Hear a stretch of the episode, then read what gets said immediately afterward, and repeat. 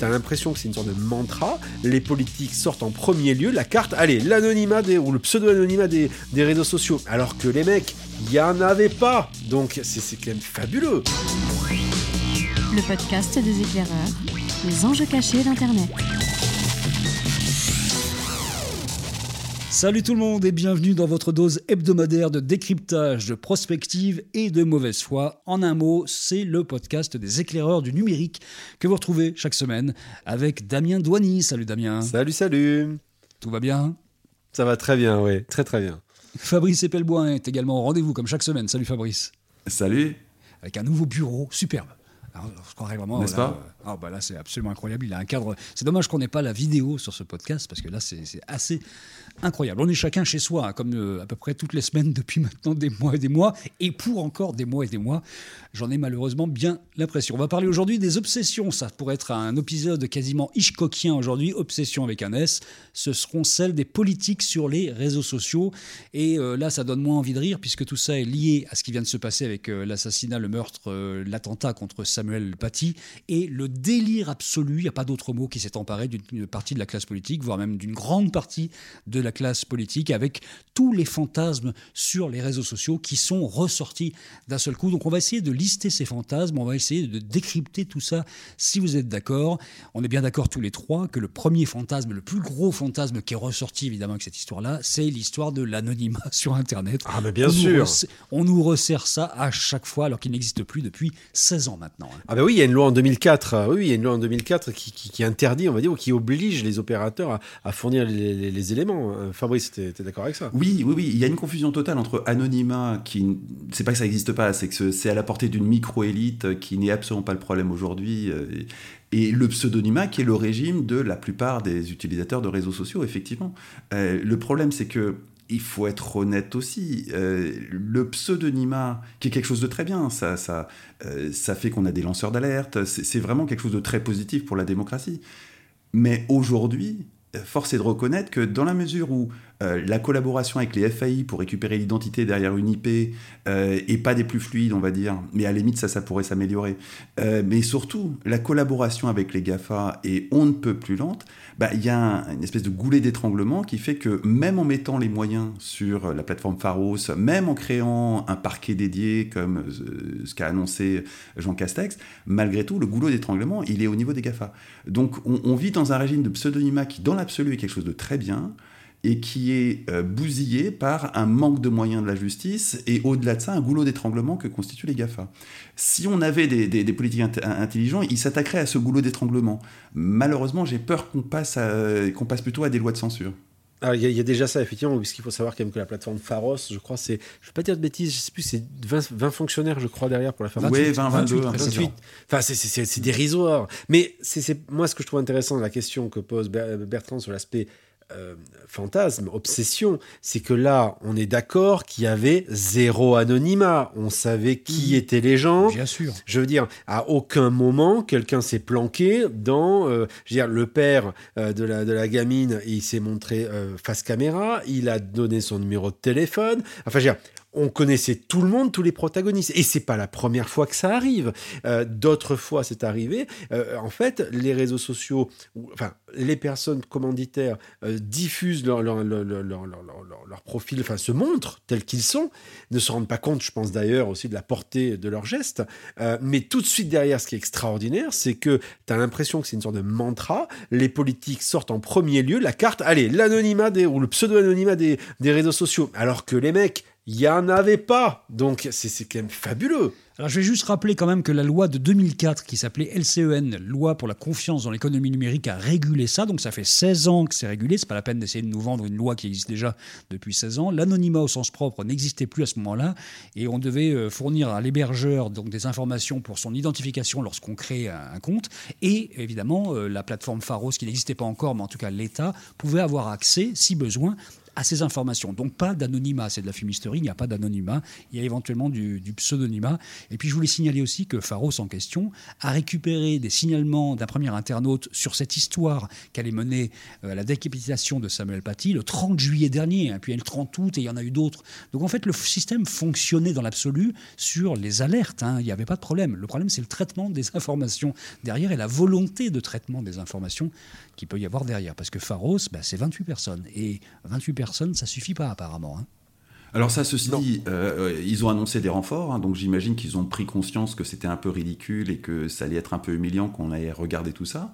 Euh, donc c'est déjà bien, mais il ne faut pas oublier que tout l'appareil judiciaire est dans la même situation. On est la justice, on a l'une des justices les moins financées de toute l'Europe. C'est vrai. C'est ahurissant. Si on voulait, pour vous donner un ordre d'idée, si on voulait être au niveau du financement par tête de pipe en France de la justice en Allemagne, il faudrait qu'on double le budget de la justice française c'est pas une petite augmentation, c'est pas 10%, c'est pas 15%, c'est le double. Il faudrait qu'on augmente de 100% le budget de la justice française pour avoir le même niveau de justice que les Allemands, en termes de financement tout du moins. Euh, donc on, a quelque chose qui, est colossal en termes de retard, absolument colossal. Et, et s'il y avait que la justice, mais là on est en train de découvrir que l'éducation nationale n'est pas mieux.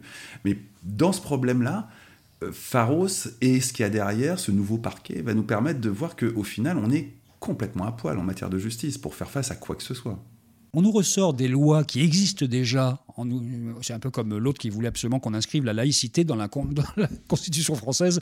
Elle est juste dans l'article numéro 1 de la Constitution française. On nous ressort donc des trucs qui existent déjà pour cacher la misère en fait des sous-financements de, la, justice. Mais c'est un peu avec la pandémie ce qu'on vit aussi, c'est-à-dire que le sous-financement du système euh, de santé en France nous mène à avoir ce couvre-feu avec une alerte à 40 ou 45 des lits utilisés parce qu'on n'a rien fait pour essayer d'augmenter le nombre de lits aussi. Donc en fait, de façon générale, on s'aperçoit qu'il y a une couverture qui est mise en fait à chaque fois avec euh, des, idées qui sont revendues alors qu'elles sont déjà là pour cacher les vrais problèmes. En fait, euh, ben, ça, on en parle tout le temps dans le, podcast. Hein.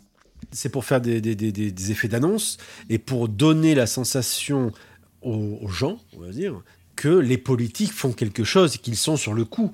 Mais je trouve ça. Mais le problème, c'est que je pense qu'ils ne se rendent pas compte que ça se voit ça se voit. Je veux dire, euh, les, gens ne sont pas cons.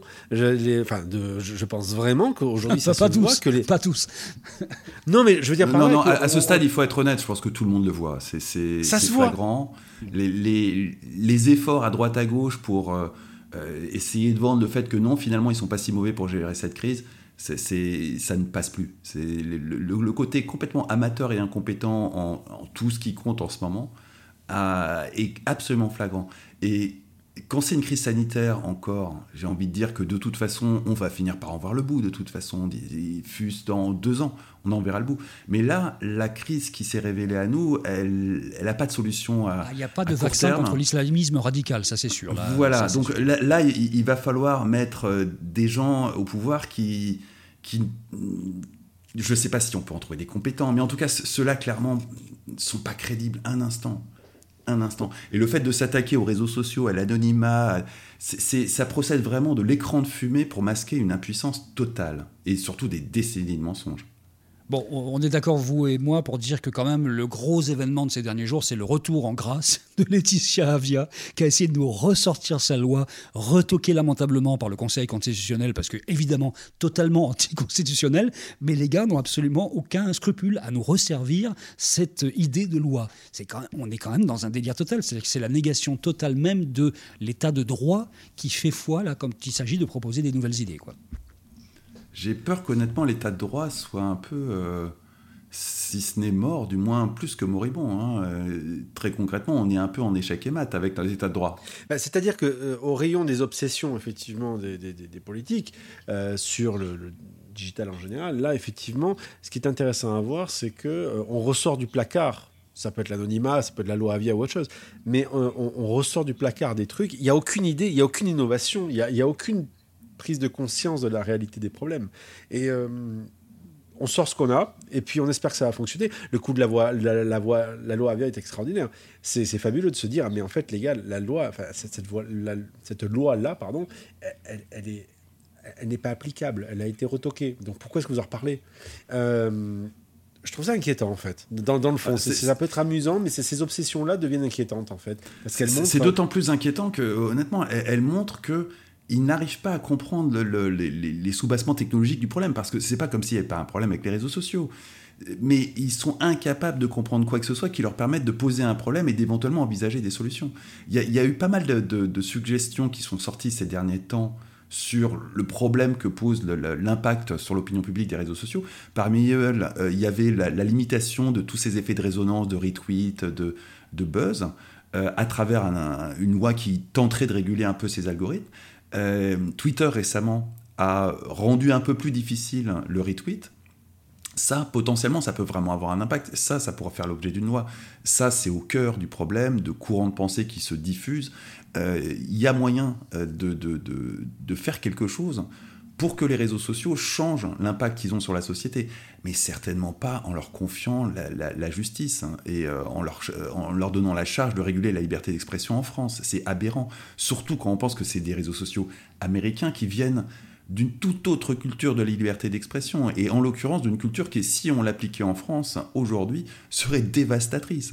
Donc il y, a- un moment, il faut vraiment arriver à poser les problèmes avec ces gens-là, et il faut être honnête, on fait partie des gens qui essayent, on se heurte à un mur depuis euh, plus d'une décennie. Oui, parce qu'effectivement, au, ray- au rayon des obsessions, il y a effectivement l'obsession de dire les réseaux sociaux doivent faire le ménage et doivent réguler eux-mêmes, etc., etc., par une loi magique, par un système magique, euh, tout ça. Mais, euh, c'est du vœu pieux. Alors, est-ce qu'on peut prendre la big picture, se dire que finalement les réseaux sociaux, c'est la, la forme la plus avancée de la haine que peut avoir une certaine classe contre Internet au sens large, dans ce qu'il a apporté, c'est-à-dire une horizontalité de la société qui était là et qui a pu s'exprimer, euh, vivre, se répandre grâce Internet. Les réseaux sociaux ont participé de cette horizontalité, tout le monde voit la parole.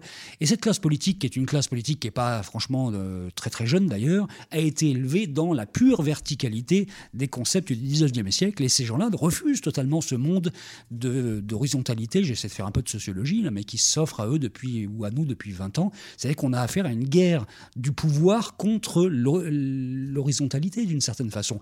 Et là, c'est un nouvel avatar de ça. Donc finalement, c'est une espèce de guerre de, de pensée civilisationnelle qui est en train de se Moi, je vois plus jouer. ça comme la, la- la confrontation entre un système politico-médiatique hein, qui est né de Édouard Bernays, de la propagande politique euh, du monde occidental, euh, Ouais, et ouais. qui se confronte à euh, ce truc euh, indéfini que sont les réseaux sociaux, et qui procède d'une toute autre façon de porter un message politique, de porter des idées, de les diffuser dans la société. Donc on, on est plus sur la fin d'un système, le- le- le- la propagande à papa, euh, qui, a vraiment été parfaitement théorisé et mise en œuvre par Bernays et qui est en place depuis un siècle, et qui aujourd'hui cède la place à autre chose. Et alors cette autre chose, on le voit aussi bien à travers ce phénomène de euh, euh, radicalisation islamique en France que tout un tas d'autres phénomènes qu'on peut constater à droite à gauche aux États-Unis. Mais c'est à l'origine la même chose. C'est c'est vraiment le passage de relais du 20e au 21e siècle d'un système de propagande à un autre. Et malheureusement, les, les- J'ai quand même l'impression qu'on est dans une période d'or encore de Bernays. C'est-à-dire que toutes les théories de la propagande qu'il a mises en place, qui ont été utilisées par les grandes entreprises dans la publicité, sont devenues depuis euh, 30 ans celles qui sont mises en place pour les élections euh, présidentielles euh, dans tous les pays du monde. C'est-à-dire qu'on vend les présidents comme des produits avec les mêmes ressorts. Donc il est toujours là, il est toujours là, mais il a en face de lui autre chose qui devient de plus en plus puissant, et on sent tous qu'à un moment ou un autre, ça va l'emporter, et, qui aujourd'hui propose une véritable alternative, et qui est même parfois instrumentalisée. hein. Donald Trump, très clairement, joue sur ces deux tableaux, aussi bien sur la propagande à papa que sur des choses beaucoup plus subtiles, euh, instrumentalisant les réseaux sociaux. Complètement. Après, sur la question des obsessions, toujours, et par rapport des politiques par rapport aux réseaux sociaux, le paradoxe, c'est que c'est un je t'aime moi non plus. C'est-à-dire qu'à la fois, ils adorent utiliser les réseaux sociaux pour pouvoir communiquer. Je veux dire, les fameuses petites phrases politiques qui étaient envoyées à l'AFP, désormais, elles sont, avant, elles sont tweetées avant n'importe quel euh, congrès ou, prise de parole. Euh, et puis, à côté de ça, euh, c'est leur meilleur ennemi, dans le sens où, dans cette question d'horizontalité de la discussion et du, on va dire, de l'échange, ils n'ont pas vu arriver les gilets jaunes, qui, on l'avait traité dans un numéro précédent, sont majoritairement nés ou cristallisés sur des plateformes comme Facebook. Donc très clairement, euh, on peut comprendre qu'ils aient une certaine crainte vis-à-vis de ces plateformes-là, mais dont ils ne comprennent pas les, les méca- ils ne saisissent pas les mécaniques int- intrinsèques et intimes. Ce qui fait dire à Jean Castex euh, que les réseaux sociaux, c'est le régime de Vichy. C'est-à-dire que là, on est arrivé au point Godwin total déjà d'entrée de jeu. Et, et puis surtout, au- au-delà du point Godwin, c'est on ne peut plus faux. C'est pas du tout ça. C'est complètement autre chose. Et c'est peut-être même bien plus terrifiant. Ho- Honnêtement, on peut comprendre que, que- que ces gens, et même nous, euh, puissent avoir peur de, de phénomènes comme QAnon. Et euh, quand on sait qu'effectivement les, les- les gilets jaunes sont nés des possibilités offertes par Facebook, c'est normal qu'ils en aient peur. Mais le problème, avant tout, c'est de comprendre ce qui se passe, de poser le problème si on veut commencer à trouver des solutions. Là, on est vraiment sur des mécanismes, et, c'est très français, hein, qui consistent à euh, gommer le problème, à, mettre la poussière sous le tapis, à censurer. Et, c'est ce qui nous a mené à l'impasse dans laquelle on est aujourd'hui. Donc c'est terrifiant de voir des politiques qui continuent à foncer droit dans le mur. On essaie de terminer par des idées un petit peu structurées. Est-ce que Pharos, qui est aujourd'hui composé de 28 personnes, on peut doubler, tripler, quadrupler le nombre et ça sera pas mal Mais finalement, il y a beaucoup d'informations qui arrivent déjà par Pharos, mais derrière, elles ne sont pas traitées parce qu'il n'y a pas de juge disponible qu'il n'y a pas de système judiciaire qui soit opérationnel aujourd'hui en France parce qu'il est Castex a annoncé un parquet dédié, hein. Euh, donc on peut imaginer qu'ils mettent vraiment les moyens et que sur cette problématique de la justice-là, il y ait quand même des moyens conséquents. On va voir. Mais maintenant, encore une fois, ça, ça- ça- ça ne réglera pas. Ça passe par un parquet dédié et par Pharos, c'est ça? Oui, voilà, un parquet dédié est lié à, à- à tout ça. Euh, après, encore une fois, ça, ça glissera la poussière sous le tapis. Euh, donc c'est pas comme ça qu'on résout un problème. Damien, tu le vois comment, toi? Est-ce que ça va suffire, ça? Un peu plus de Pharos et un parquet dédié? Je ne sais pas si ça va suffire, mais je pense que ce serait déjà mieux. Euh, parce que très clairement, euh, euh, il y a, euh, j'avais lu des chiffres sur le nombre de, traites, de dossiers qu'avait- que chaque personne devait traiter chez Pharos, mais euh, les gars ne peuvent pas, ne peuvent pas arriver, humainement parlant, à traiter et à recouper les informations. Euh, Pharos aujourd'hui, c'est la, c'est la, la tête de pont, on va dire, d'une- effectivement d'un d'une présence de la justice dans le monde digital. Donc, euh, vu la tendance qui est en train de se passer aujourd'hui, il faut plus que jamais euh, véritablement développer cette partie-là. Donc, avoir, dire, faire une annonce d'un parquet dédié et voir les moyens qui vont être associés, j'attends de voir, vraiment. Euh, surtout que la caractéristique de ce parquet ou de cette mécanique, on va dire, ju- judiciaire qui devrait se mettre en place, c'est sa rapidité. Ce qui n'est absolument pas le cas de la justice en général en France. Et en général, euh, le temps du droit n'est pas le temps des, du digital. Et le problème, c'est qu'aujourd'hui, il faut de la réactivité, de l'agilité par rapport à, ces- à ce qui est en train de se passer. Donc, j'a- euh, je pense qu'il n'y a pas que la question de mettre des moyens. C'est la question, c'est comment on va accélérer pour être au rythme de ces médiums qui aujourd'hui s'affranchissent de, euh, de la temporalité classique, par exemple, du droit. Vous savez ce que ça veut dire Pharos, au fait? En dehors de l'île euh, égyptienne, hein, qui a, qui- où il y avait le phare d'Alexandrie. Je, je l'eus su, mais je ne me rappelle plus. Plateforme d'harmonisation, d'analyse, de recoupement et d'orientation des signalements. On pourrait frimer dans les soirées parisiennes. Enfin non, il n'y a plus de soirées parisiennes, puis il n'y a plus de soirées du tout d'ailleurs. Sur Zoom. Au prochain Zoom apéro, tu pourras, tu pourras, tu pourras. Zoom apéro, vous pourrez frimer en disant je sais ce que ça veut dire Pharos, soit monsieur. Bon, ben voilà, on n'a pas résolu le problème, mais on a essayé d'expliquer en quoi les hommes politiques et la classe politique, assez largement, est dans un fantasme absolu et nous ressort toujours euh, ces vieilles obsessions dès qu'il s'agit de mettre euh, ben, le tapis sur la poussière, tout simplement, parce que la poussière, elle est là et qu'on passe notre temps et qu'on continuera à le faire, à la dénoncer dans ce podcast. Merci beaucoup, Damien. Salut, Fabrice. À la semaine prochaine. Salut, salut. À la semaine prochaine.